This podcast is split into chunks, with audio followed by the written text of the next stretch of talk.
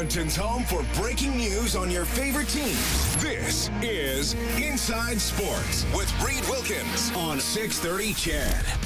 All right, it's halfway through the second quarter. Monday Night Football in Seattle. And I will give you an updated score in about four seconds because the Seahawks are trying a field goal and it's good. So it's 10 3, Seattle leading Denver with 7.20 left in the second quarter. We've uh, had the off topic topic tonight. Some of you writing in which Oiler was it most difficult for you to see play for another team after he left Edmonton for whatever reason. Uh, but somebody say uh, Adam Graves playing for Calgary. There is a correction on that. Is it is it Marty Gelinas? Is that That's it. That's who the, Okay. the texter was referring to. Uh, was Martin Martin Gelinas. Okay, that makes much more sense. And I was going to say, my buddy Gene Principe, who's listening tonight, said, "I wonder if that person meant Marty Gelinas." So uh, there we go. First of all, Gene Principe, uh, incredibly nice guy, and apparently very perceptive and perhaps a mind reader. We don't know. We we don't know. How do you prove if somebody's a mind reader? Well, we have a little bit of proof because Gene knew what that guy meant.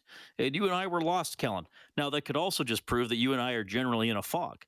Who knows? Uh, I don't know if you knew this about Gene Principe. Hmm. Uh, Gene Principe ran the uh, half marathon on August 21st. Oh, cool.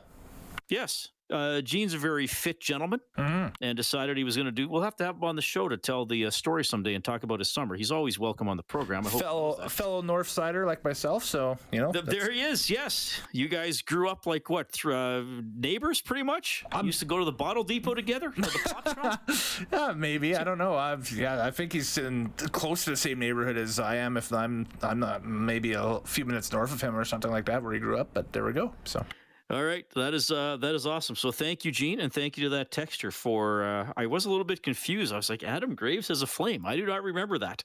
That's because it didn't happen. Exactly. right, that, yeah. that explains that. 780-496-0063. Appreciate you tuning in tonight. Oh my goodness, the Elks were crushed on Saturday. They uh, well, you know, I mean, they forced a punt, and then they got a couple of first downs, and then it's a pick six, and then they score a touchdown, and you think, okay, maybe they're back in it. Uh, gave up uh, another touchdown and another block punt, so you're down twenty-one-seven, and you've allowed a touchdown against you by the Calgary offense. You've allowed the Calgary defense to score, and you basically allowed the Calgary special teams to score because they cover recovered the block punt on the one. So the offense didn't have to do much to get it in. And the way things are going for the Elks this season, as soon as it was as it was 21-7, I was thinking, I don't know if they can come back. And uh, they couldn't. Obviously, there were some touchdowns scored late in the game that didn't really affect the outcome, but uh, 56-28. So now they go into Saskatchewan on Friday and a matchup of two teams who both allowed 50 points in their last outings. As Saskatchewan got spanked pretty bad by the Winnipeg Blue Bombers. Tough season for the Elks. Morley Scott will have more between 7:30 and 8. The U of A Golden Bears football team is 1 and 1 in large part thanks to this guy, receiver Colby Herford. Four catches for 202 yards and three touchdowns. He hit a 34-11 win over Manitoba on Friday night. Colby checks in now. Colby, welcome to Inside Sports. How are you doing? Good. Thanks for having me. Well, it's great to have you on the show. Talk about some eye-popping stats. My goodness. Four receptions, 202 yards, and three touchdowns. Does still little surreal to hear those? It's kind of crazy. Um, I never thought that would happen, but it felt good when I was out there. Everything was going right for me. It was it was nice to be out there. Uh, I mean, that's that's an amazing game. Have you had a game where you've had stats anywhere near that? I mean, obviously you played high school, and I assume would have been a star player. But where does this rank for uh, career stats? I think this is up there top two for sure. Mostly because it's uh, university football, not high school. But I had a couple games like this in high school. But the environment here in homecoming, and it was just kind of surreal to have that kind of game in front of all those people. So I think that it might be my top moment for sure. Yeah. Okay. Well, and usually if a guy gets uh, over 200 yards receiving, he's got like 11, 12, 13 catches. You did it on four. So uh, tell me about getting open for big plays. Was this taking advantage of the defense? Just you and your QB were on the same page? I mean, tell me about these long gains. Well, I think it started with our O line that did a great job this game protecting, and um, my other receivers did a great job of taking two defenders sometimes, just holding the other's eyes, and then Eli just did a great job staying in the pocket, staying strong, and just being mature in the pocket, being able to find me downfield and take advantage of the missed coverage. All right. So how how much YAC did you have on these? Were you like you still had to run a ways, I assume, or were there any you caught right in the end zone? Uh, my first one, I think I caught right in the end zone. I almost fell, but I got a little nervous. I was a little too open, but I ended up catching it and falling right in the end zone. Um, I think the last one I had 40 yards after the catch, and the other one I had like 20 some yards. Eli did a great job getting it out there and making me have to run a little bit less, so that felt nice. Okay. Uh, I mean, after you got the first two, were you thinking, okay, maybe that's it for today? like they, they they clearly weren't double or triple covering you if you kept getting open. Well, my thought was just we need to go out there and bounce back from last week and get a big win. So I was just doing whatever I was told and trying my best to just go through the progression and do my job. All right. Well, now tell me about the one reception you didn't score on. What happened on that play? uh, I just ran a quick out route and um, the guy ended up getting me, which was I couldn't get in the end zone on that one, but it was okay. It, it helped me out there. Yeah, still got some decent yardage. You may, you mentioned your quarterback Eli. He's quite a story because he's relatively young, isn't he? Is this his first year starting? It's his first year starting. We're in the same class though. We both graduated in 2020. I've known Eli since 2017. We played on the same Bantam Bowl team. Then we played Team Alberta's together. But the funny thing is, me and him went to rival high schools. We did not like each other in high school, hated each other. But after high school, we started throwing around all the time in COVID year. Just got get to get our chemistry all together. So me and Eli have known each other for a long time. Has a love hate relationship for each other. But last night it was or Friday night it was it was going good for both of us. Okay, so uh, your Sal was he is he Ainlay? Is that his school? Okay, yeah, he's an Ainlay. So all right, so you've you've overcome the high school rivalry to have a pretty good connection. Uh, you mentioned Friday night, the homecoming. I, am hoping you can go uh, uh, into a little bit more detail about that vibe. I know Cam Moon, who works on our Oilers broadcast, he was at the game and was texting me updates while I was doing this show, and he said the the it was pretty full, pretty loud. What was it like being on the field in front of that? It was electric. Even though when you're in the game, you kind of don't really notice it, but you could for sure feel the whenever you make a big play, you could hear the roar, you hear the crowd getting into it. It, it helped us helped us get into the flow there in the second quarter after the the punt recovery. You could just hear the roar through the entire stadium. It was unreal. I think it was surreal for me to be in that environment. Yeah. Well, and a big win. Uh, I, I mean, I know 0 and 2 wouldn't have been the end of the year, but 0 and 2 in an eight game season makes it a little bit tougher. I mean, that's that's a huge one to get up to one on one. Yeah, big game for us for sure. Okay. All right. So I, I want to get to know you a little bit. So you went to Sal. Were you uh, recruited by a lot of schools, or, or tell me about the process of deciding to play for the Golden Bears? Um, I was decently recruited out of high school, but my parents played a big role in helping me come down in my decision because I'm a mama's boy. I want to stay close to my family. So, and Coach Morris welcomed me with open arms. Rick Walters, the whole coaching staff was great in my recruiting process. And I ended up, once Eli committed, one of my best friends, Sony Bermuda Chavez, committed as well with me. So I think it was more of just, we're trying to build something here. And they had a lot of upward um, projection going with a great recruiting class year before us that we thought this would be a great place to, to have a shot at winning. Yeah. Did, did you play football before high school? When did it start for you? I started really young. I ended up, I lived in a small town, Redwater, and my dad would drive me to St. Albert, which is a 45 minute drive four times a week for me to play minor football in St. Albert. So he took a lot of time and commitment for him to drive me there. He coached me a lot as well.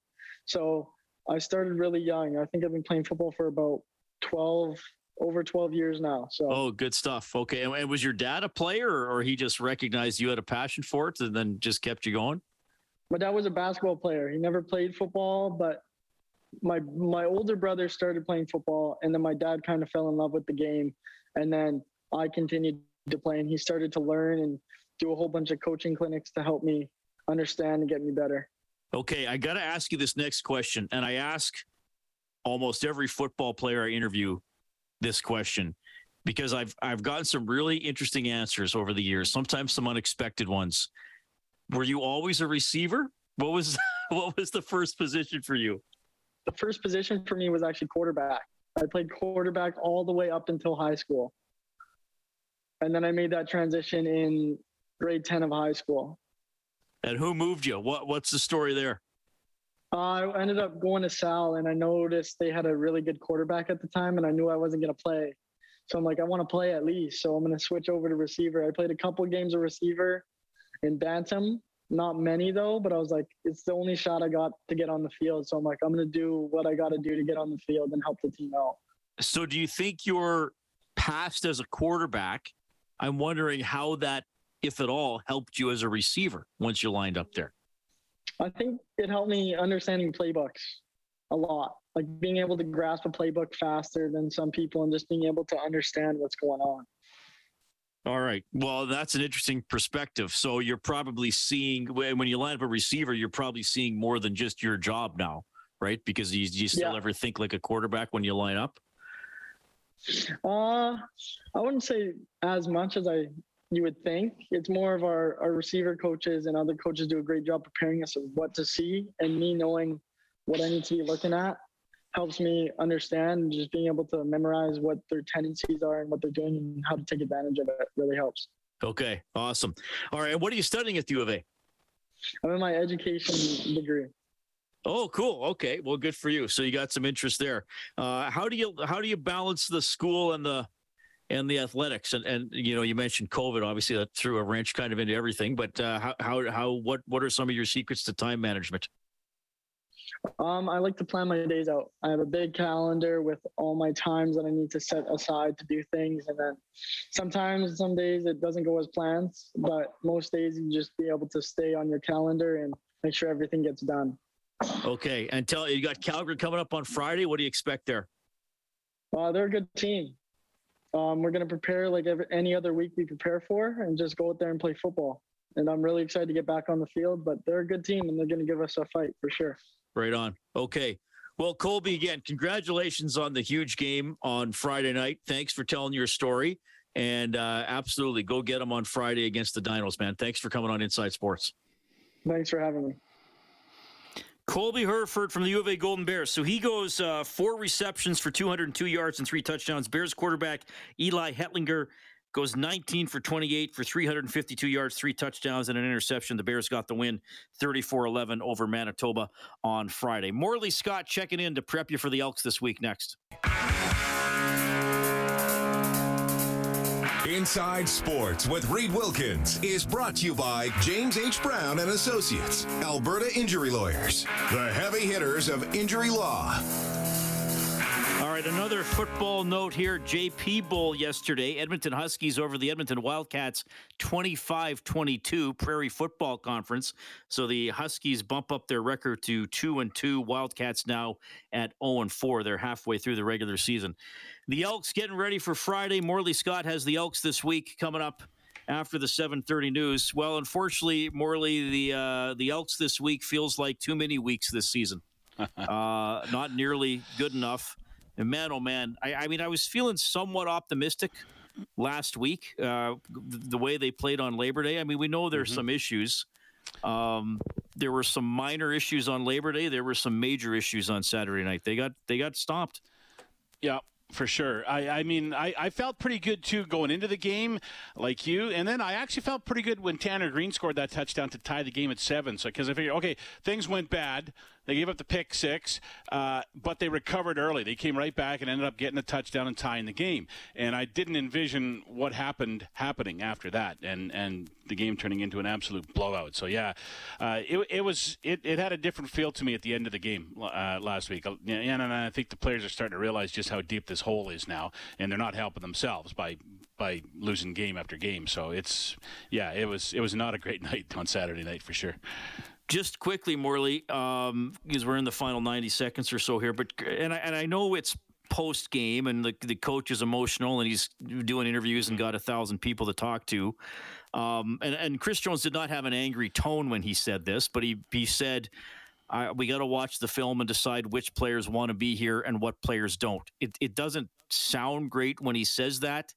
Um, like, does he mean that there's a checkout factor with some of the some of the guys, or does he just mean he wants to see who's going to compete for a spot for next season over the final five I, games? I, I think I think maybe a little bit of both. I think I think he'll be looking for for guys who look like they're rolling over now uh, because it looks like the team's not going to make the playoffs, and he'll be looking for guys who who want to make an impression still and want to be part of the solution going forward the rest of this year and into next year. So I think it's a, a little bit of both. But you're right, uh, was, he was different. He was different on Saturday night. We're going to hear that conversation that Dave and I had with him. He also said uh, he the players should be embarrassed, the coaches should be embarrassed, and he's embarrassed for the organization. So some pretty strong words from Chris Jones. All right, Morley has the Elks this week coming up. Uh, the Seahawks By the way, Reed, leading. By the way, Yes. Reed, I want to say Paul Coffey in a Hartford Whalers jersey. Oh, that's, that's a good one. Uh, two minute warning.